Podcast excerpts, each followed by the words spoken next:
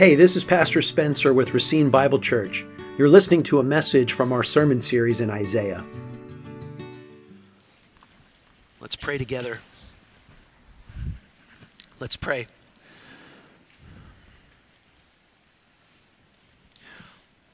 Lord, even now as we open your word, let the book live in the eyes of our hearts, change our imaginations, change our vision.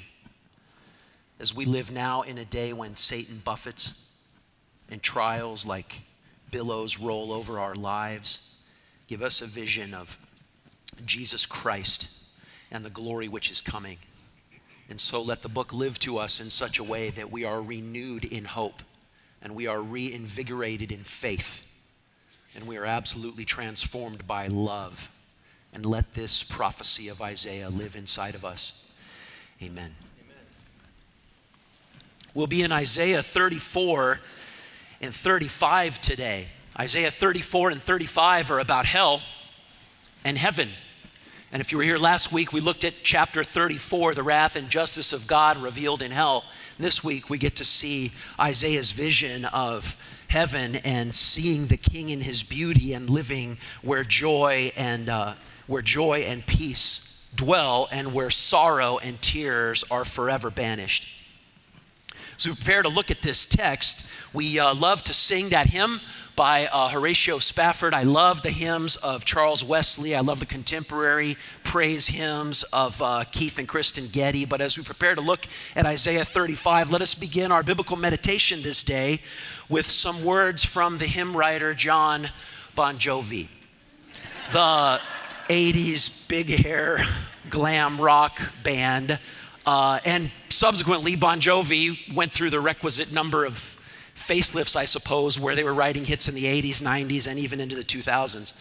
A song that he co wrote with guitarist uh, Richie Sambora, and it just says this line over and over It's my life, it's now or never.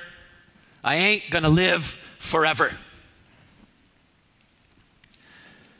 Every day, when you wake up, you're gonna imagine in this day you're going to live forever or you ain't going to live forever. And every day, as you're going through your day, you're waiting in the drive through, you're working, you're doing this, doing that, you're thinking, at least somewhere in the back of your mind, as if you're gonna live forever or as if you aren't. And every night when you put your head on the pillow, whether you get a good night's sleep or you toss and turn, you're either considering yourself as someone who's gonna live forever or you're just thinking, like most people think, that this life is all there is. What a pastor does on the Lord's day when the Lord's people are gathered is simply this I am called and anointed by God to address you as someone who is going to live forever. And I'm also called by God to correct you because you're someone who is going to live forever, but you don't think about that nearly enough. I don't have to open up the Word of God to belabor for you to wonder what you're going to have for lunch. You think about that. I don't have to open up the Word of God to belabor to you to think, is the air conditioner really working? I got lots of church ladies with their fans today. It is, the, the air is running. Although we had church membership class yesterday, I had like 18 people in that room over there, and that air was not running, and they had to hear me talk about church membership for three and a half hours, poor souls. But uh, you, you don't need a pastor to cajole you and correct you into thinking about what's going to happen in this life. We all think about that, obviously, and effortlessly. But what a pastor does is he addresses you as someone who's going to live forever, and the pastor's job is to prepare you to die well, to be ready for death, and to be ready for what comes after. And we see that in the book of Isaiah. Isaiah 34 and 35 are Isaiah speaking to us as people who are going to live forever. In these two chapters, Isaiah takes us by the hand and he leads us forward to future history. It has already been revealed So I call it future history because, so to speak, from God's perspective, it's already history, even though from our perspective, it's in the future. But from God's perspective, it is already decreed and revealed. And He leads us forward to that uh, moment, which is the last moment of moments, because it's the moment when time yields to eternity. And Isaiah shows us the invisible but undeniable connection between who you are today, what you imagine today, what you think about today, what you trust today, and what will be revealed about you on that day. He lifts his eyes when he first wrote it from the 8th century before Christ came down to forever. And he means to lift our eyes today from this summer day toward forever. And he shows us in Isaiah 34, verse 10, of a time when none shall pass through it forever and ever. He's talking forever and ever. And he sees in uh, Isaiah 34, verse 12, a time when the nobles and the kings and the presidents and the vice presidents and every United Nations ambassador and every climate change expert and every powerful person will be humbled. And God alone will be the king. And we see in chapter 35 a time when human existence is so renewed that in verse 1, the life that we've already lived could just be called a desert, a flowerless, fruitless desert. And the paradise to come is filled with flowers and fruit. He leads us forward to a time when we will see the king in his beauty. And the point is this your vision of yourself and God now will have an influence and an impact on who you become in that final day. Where do you place your trust? Where do you point your affection? And where do you focus your vision? Do you live each day as someone who, oh, I ain't to live forever? Or do you live each day as someone who is certain that you're going to live forever? Let's look at Isaiah chapter 35. The wilderness and the dry land shall be glad. The desert shall rejoice and blossom like crocus. It shall blossom abundantly and rejoice with joy and singing. The glory of Lebanon shall be given to it, the majesty of Carmel and Sharon. They shall see the glory of the Lord and the majesty of our God. Strengthen the weak hands, make firm the feeble knees. Say to those who have an anxious heart, an anxious Say to those who have an anxious heart, Be strong, fear not. Behold, your God will come with vengeance, with the recompense of God. He will come and he will save you. Then the eyes of the blind shall be opened, and the ears of the deaf unstopped. Then shall the lame man leap like a deer, and the tongue of the mute sing for joy. For waters break forth in the wilderness, and streams in the desert. And burning sand shall become a pool, and the thirsty ground springs of water. In the haunt of jackals where they lie down, the grass shall become reeds and rushes, and a highway shall be there, and it'll be called the way of holiness. The unclean shall not pass over it. It shall belong to those who walk on the way even if they are fools, they shall not go astray. No lion shall be there, nor shall any ravenous beast come up on it. They shall not be found there, but the redeemed shall walk there, and the ransomed of the Lord shall return and come to Zion with singing. Everlasting joy shall be upon their heads, and they shall obtain gladness and joy, and all sorrow and all sighing shall flee away. We look at this vision of heaven in the future and Isaiah's imagery, I dare say Isaiah is a more skilled poet than Jon Bon Jovi. His imagery is just, it captivates my imagination. Every week it captivates my imagination, and this week was no exception. Look what he says in verse, in verse 1. He says that a wilderness and a dry land and a desert all of a sudden blossoms and blossoms abundantly. You know, there's an exquisite equipoise in this little poem. It's 10 verses. And you see in verse 1, uh, rejoice. In verse 2, rejoice, joy, and singing. And then you see in verse 10, the equipoise at the end, everlasting joy, singing, rejoicing with gladness and singing. The opening image of a dry desert that begins to bloom with flowers, and we sing for great joy.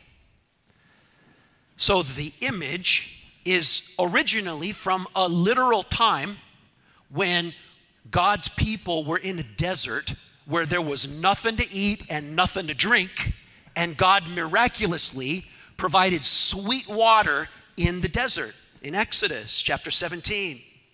That's the prototype of salvation. We look back at the Exodus as the type or the figure or the shadow ahead of time or the prototype of salvation. So, here in the fullness of biblical revelation, we have the ultimate salvation, that is our final salvation on that day when we see Jesus face to face. And he uses this same imagery that the desert now blossoms with water and fruitfulness. What he did in the prototype, he will do again in the finality. In that first dramatic symbol, the desert bloomed with water. In the final, when the whole scroll of the story is revealed, it'll happen again, even better. And what we see in verse 2 is the glory of Lebanon shall be given to it, the majesty of Carmel and Sharon. And so he's speaking of earth being renewed. But the most important glory is the last clause in verse 2 they shall see the glory of the Lord. Glory and holiness are two key terms in Isaiah's vocabulary. We met them both in Isaiah chapter 6. And especially in Isaiah chapter 6, he said something about, or he, he didn't say it actually, the, the chanting angels said it in the throne room. You remember what they said about glory? The whole earth is filled with the glory of the Lord. God's glory is his presence experienced by creation. The whole earth is filled now with the presence of the Lord, the glory of the Lord, his manifest presence. Here he's present on the earth to save us. Look at the word glory a couple chapters later in Isaiah chapter 40, verses 3 through 5. Isaiah 40, verse 3 A voice cries in the wilderness. There's our desert in our wilderness. A voice cries in the wilderness, Isaiah 40, verse 3 Prepare the way of the Lord, make straight in the desert a highway for our God. Every valley shall be lifted up, every mountain and hill made low. Uneven ground shall become level, the rough places shall become plain. For this reason, why, why does all of the tectonic architecture of the planet have to be rearranged? For this reason, the glory of the Lord shall be revealed, and all flesh shall see it together, for the mouth of the Lord has spoken. And, church, don't ever miss this connection God's glory and your joy. Oh, if I, oh, if I could convince you of that in your mental, emotional imagination. If I could get you to quit spinning around and trying to find joy in this or that or the other outcome. And I could get you to really believe that your joy is tied to God's glory. Joy is all over this chapter. It's there in verse 1 and it's there in verse 10. It's really the theme of the song. And, church, salvation is meant for our joy. Is our salvation meant to bring glory to God? Well, yeah. Is our salvation meant to fill us with joy overflowing forever and ever? Well, yeah. Both, both of those answers are correct. Salvation is joy because the sin which leads to sorrow and death is taken away. So it's replaced with joy.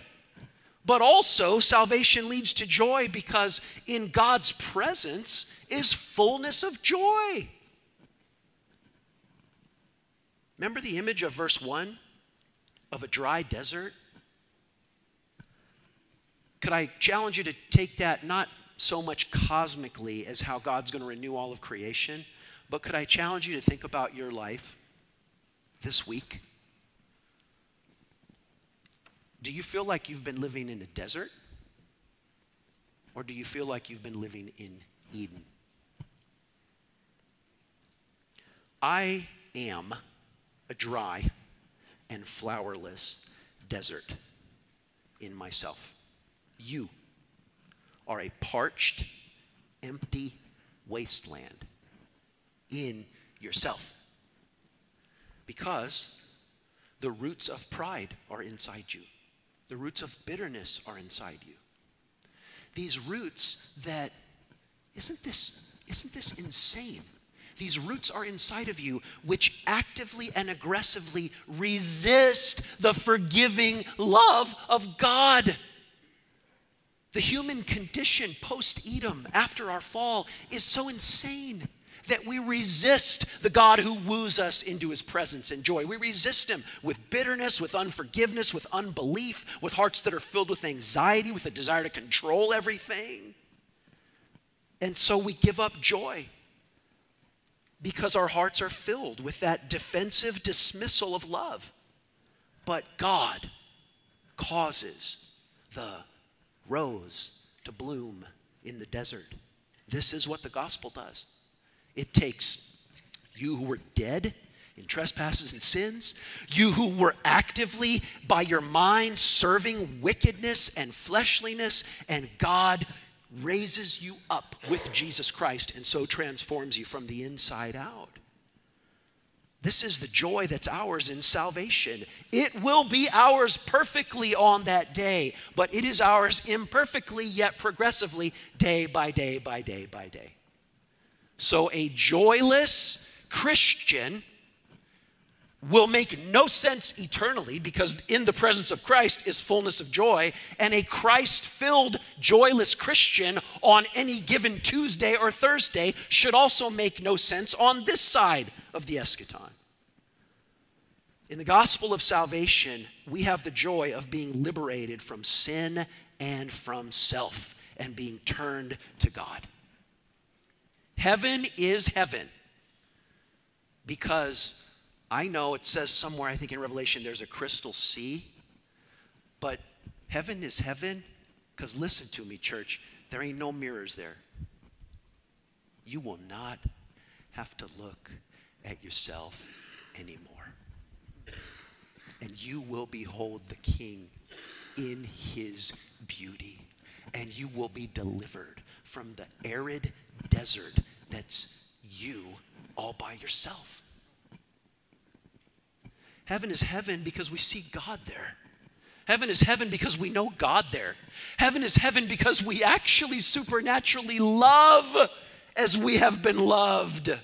And we can finally know as we've been known and love as we've been loved. So let's talk heaven.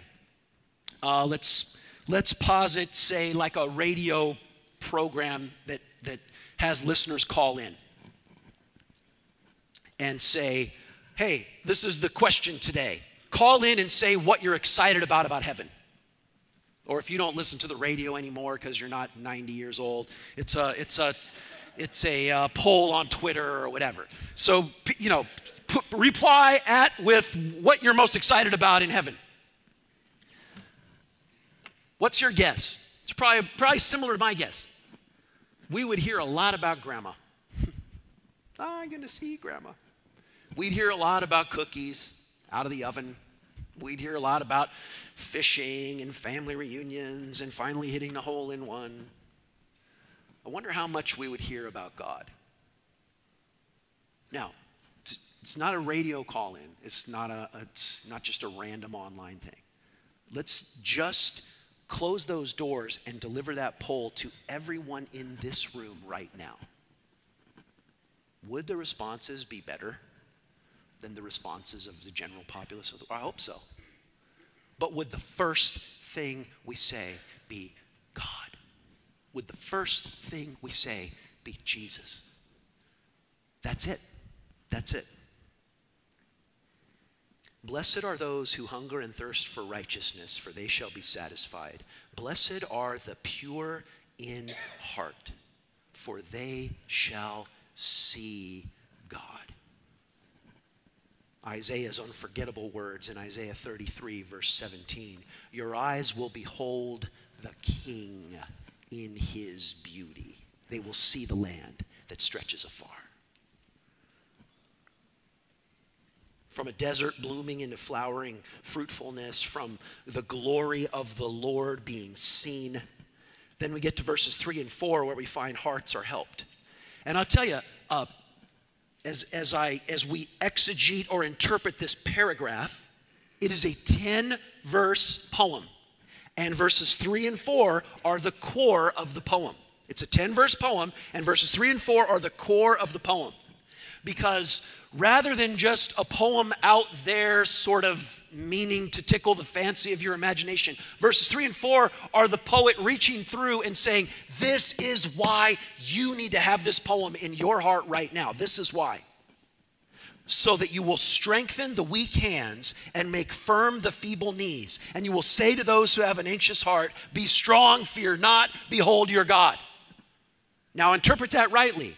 Is Isaiah saying that he wants your weak hands to be strengthened? Maybe secondarily. But the main thing Isaiah is saying is you need this poem about heaven so that you yourself can strengthen the weak hands of somebody alongside you. And you yourself can find a friend who has an anxious heart and say, hey, God is going to come through and God is going to save you. Church, get this and get it well. In this chapter about heaven, the main point is this you should be constantly helping other people to get there. That's the point. Of course, you should be helping people that aren't saved yet. But I'm saying you should be helping the saved to get to heaven. You should be helping your fellow church members who have weak hands and feeble knees and who doubt the strength of God and who are fearful of heart. And you should help them to get there. See it in the text. Say to those who have an anxious heart, Be strong, fear not. Behold, your God will come with recompense, and he will come and he will save you. Notice, this is, this is a correction to the way we think about church sometimes, and I have no problem correcting the sort of lazy ways that we think about church. We think we have to come to church to receive a new blessing. We don't. We have to come to church to strengthen what we have already received. This is why we need to be here week by week, Lord's Day by Lord's Day. When it comes to the preaching of the word, maybe you've heard me say this to you before, but it doesn't matter if I've said something to you before because you never remember what I say. Uh, this may be one of the most important things I can say about preaching.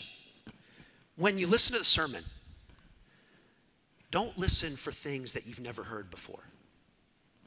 Listen for the things that you should never forget. Listen for the things that you should never forget. Because we forget them and we become weak. And we forget them and we become feeble. And we forget them and we grow an anxious heart. And we forget them and we grow fearful.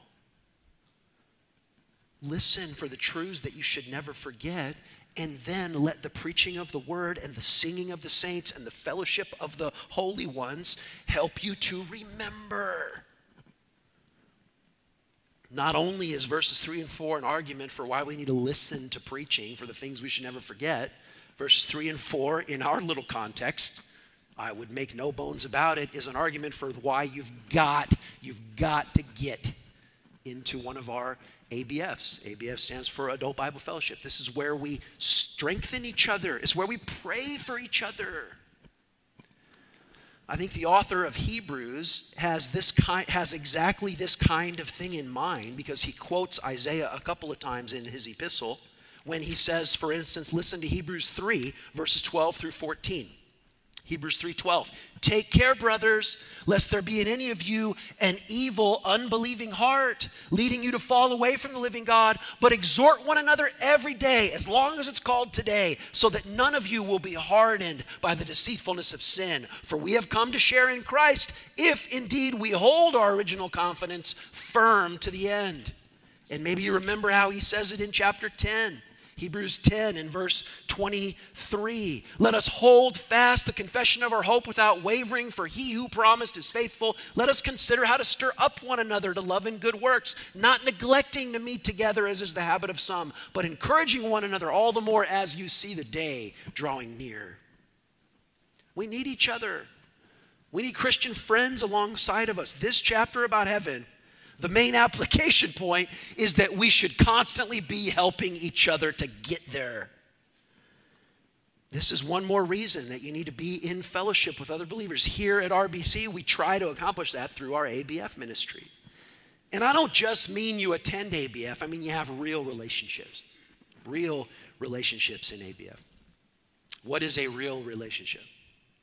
In the context here, a real relationship is a relationship where I can admit uh, I have an anxious heart.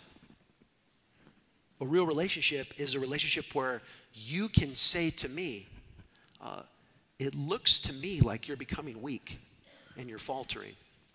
And I don't get defensive and I don't run away, but I let you help me.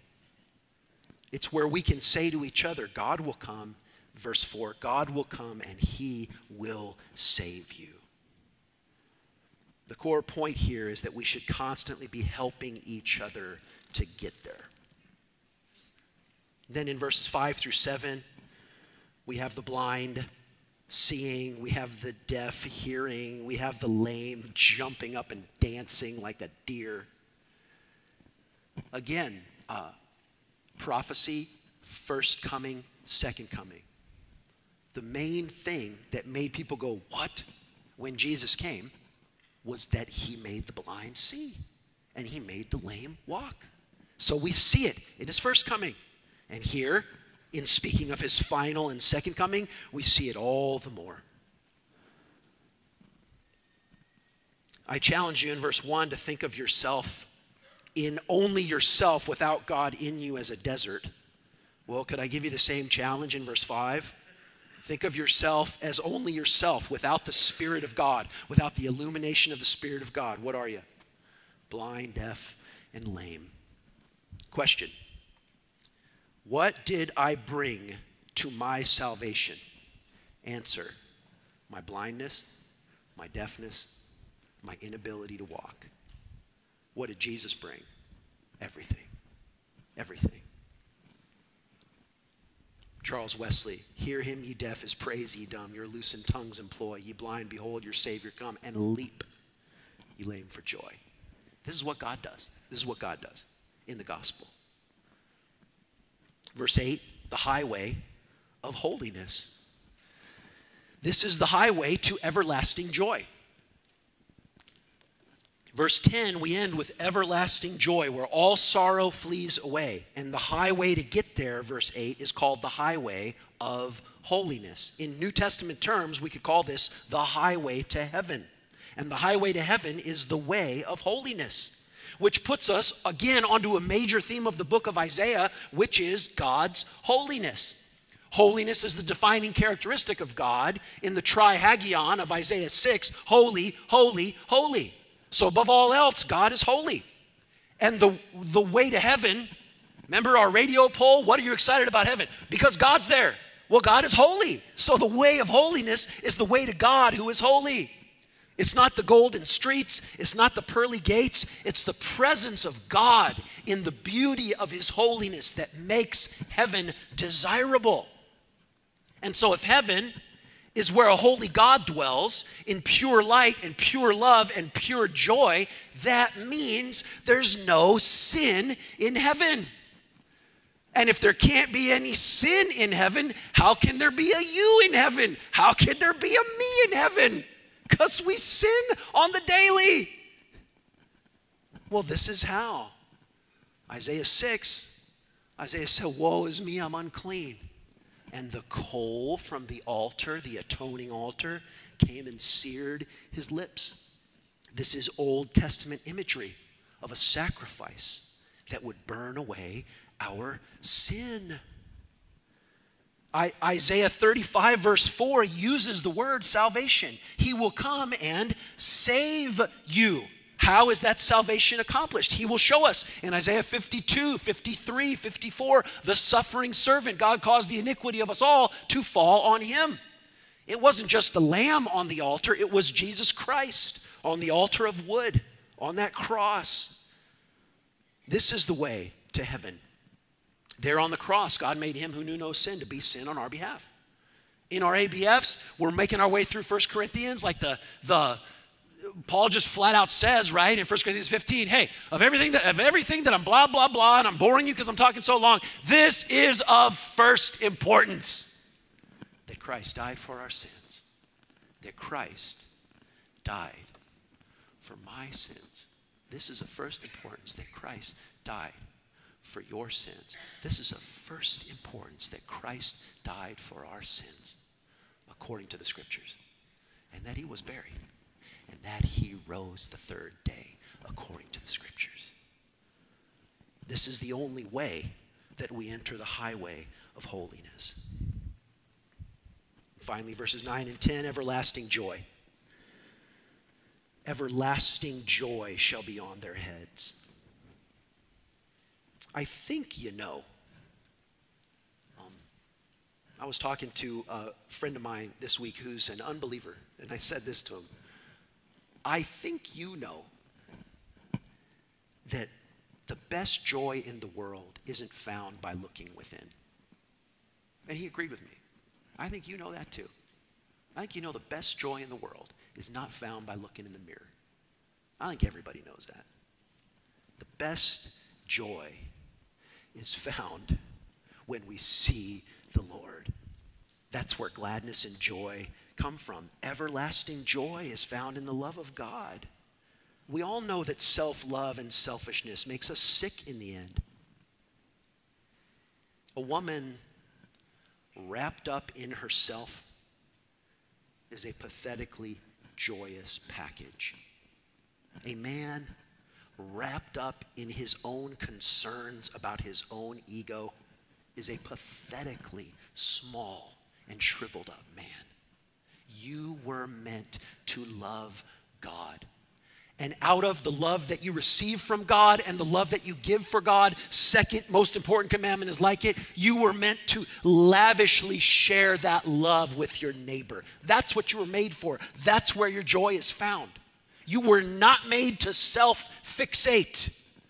You were not made to love yourself with all your heart, soul, mind, and strength. And you certainly weren't made to anxiously run around and make sure that everything in the world constantly, minute by minute, makes your heart, soul, mind, and strength happy. That's not where happiness is found. Joy is found doxologically, joy is found externally. In heaven, there's nothing inward, there's nothing downward, there's nothing selfward. There's only upward and outward, and with the doxology of worthy is the Lamb.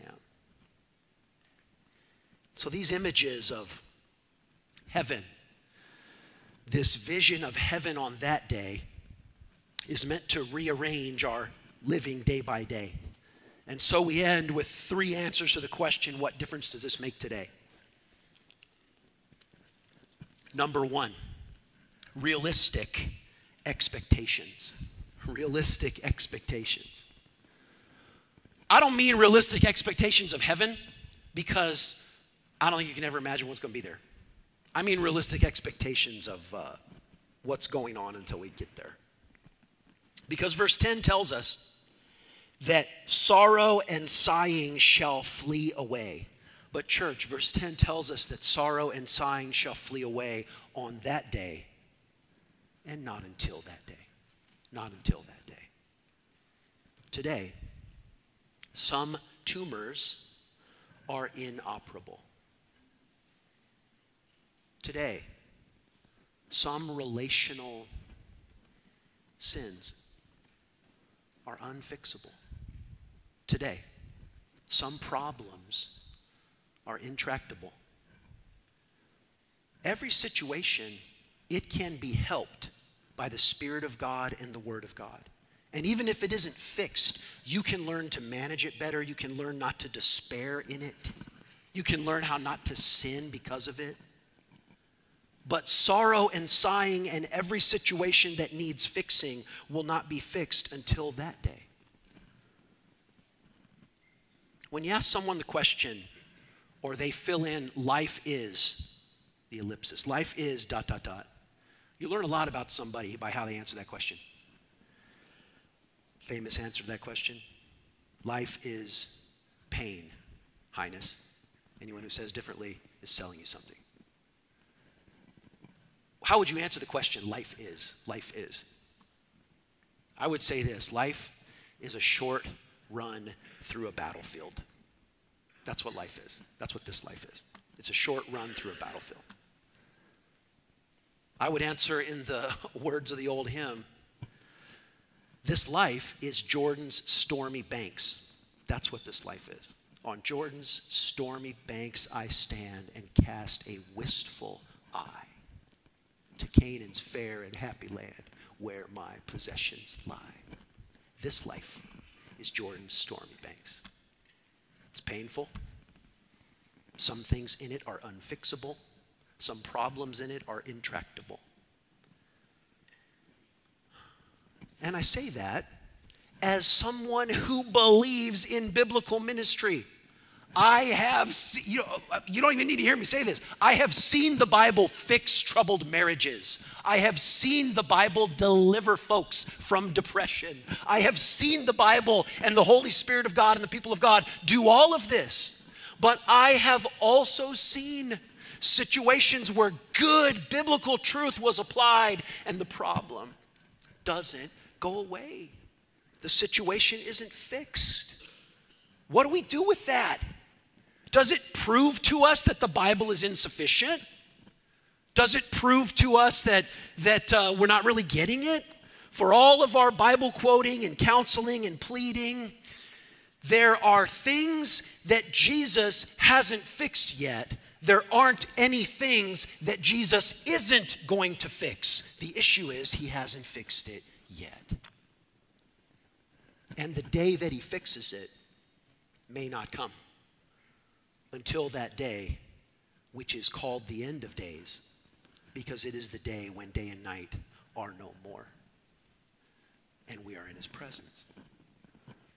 So I'm just saying this gives us, this promise of heaven gives us a more realistic expectation of how to live day by day by day.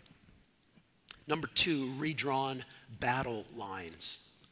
Redrawn battle lines. One thing that Isaiah has shown me is we are fighting the wrong fight. Oh, church, how did we get so mixed up to where we're fighting the wrong fight? We need to redraw our battle lines. Psalm 20, verses 6 through 9. Now I know that the Lord saves his anointed. He will answer from his holy heaven, from the saving might of his right hand. Psalm 20, verse 7. Some trust in chariots, some trust in horses, but we trust in the name of the Lord our God. They will collapse and fall, but we will stand upright. Isaiah is, Isaiah is beating this drum. Stop trying to get help from Egypt. Stop trying to get help from Egypt. Trust in the Lord. We will see it in the next chapter in the story of Sennacherib and Hezekiah. We'll see it dramatically. The battle lines are redrawn by this vision of heaven. We are in a spiritual battle, and we forget that all the time because we don't think we're going to live forever and we don't think of, uh, of the unseen. And so we just live each day wondering is that person going to be mean to me or nice to me? We just live each day wondering, what's the flavor of the day? I hope it's not butter pecan again. We just live each day wondering simple things that we could see and taste and touch. But we are in a spiritual battle. And the spiritual battle explains why life isn't easy for real committed Christians. Let me say that again. Life isn't easy for real committed Christians. Here's an open secret. Every pastor worth his salt knows it, and every pastor worth, his salt is clear about it. Church people who sort of show up sometimes and sit on the edges and don't do anything, their life can be pretty easy.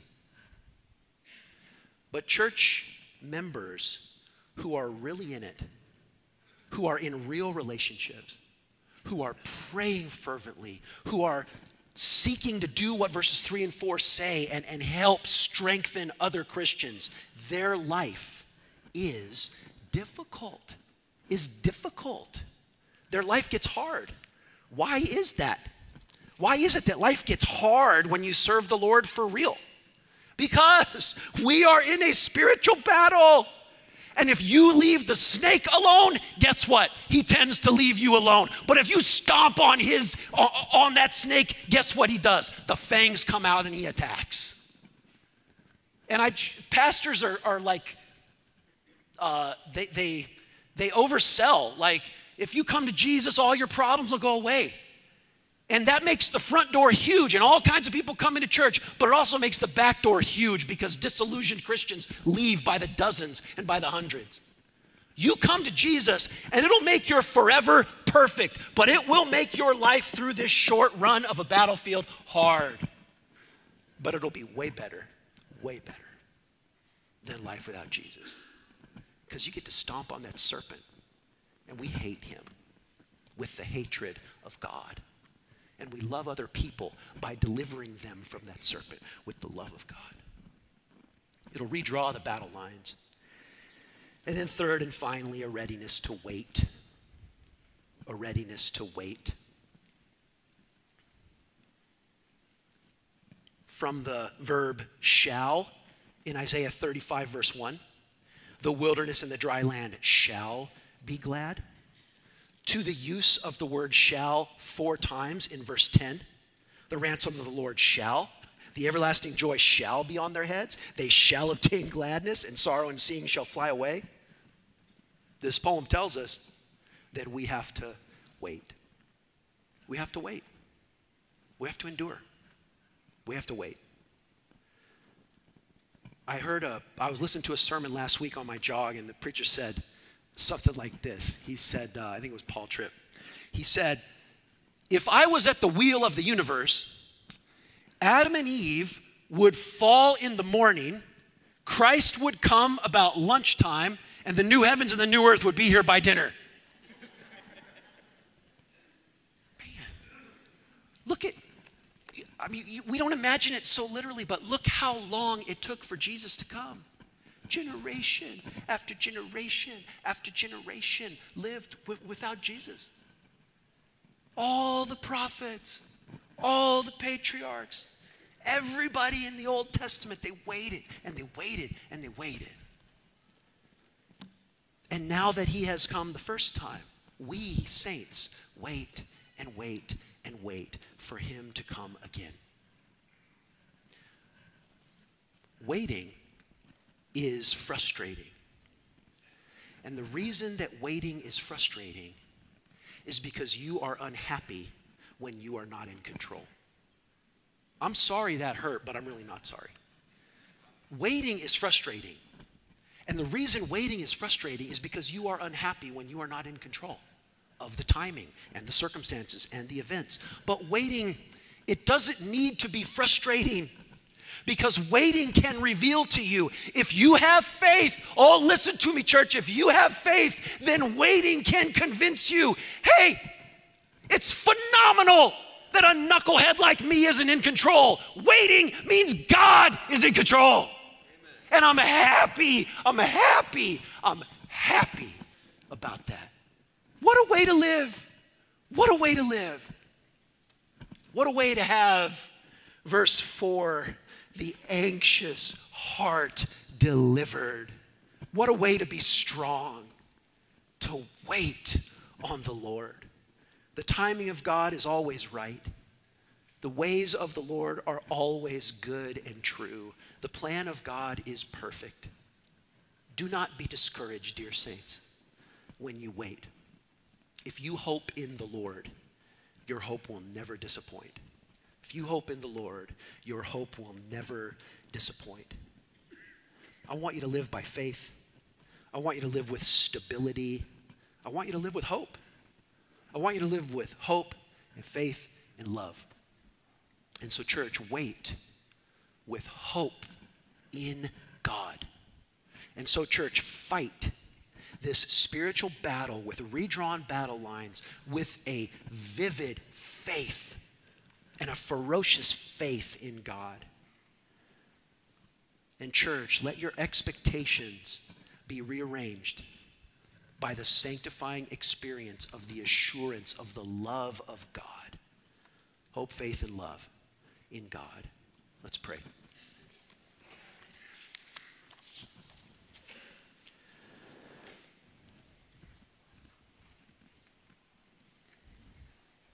Heavenly Father, let the book, let the prophecy of Isaiah live inside of us, engendering hope, renewing faith, and expanding love in every heart. Lord, help your saints as they wait. Lord, help your saints as they fight the spiritual battle. Lord, help your saints to have a mind that's renewed with the right expectation from you. And give us a vision of your greatness and of the glory of the Lord Jesus Christ. Amen. To find out more about our ministry, contact us at racinebible.org. Thank you for listening.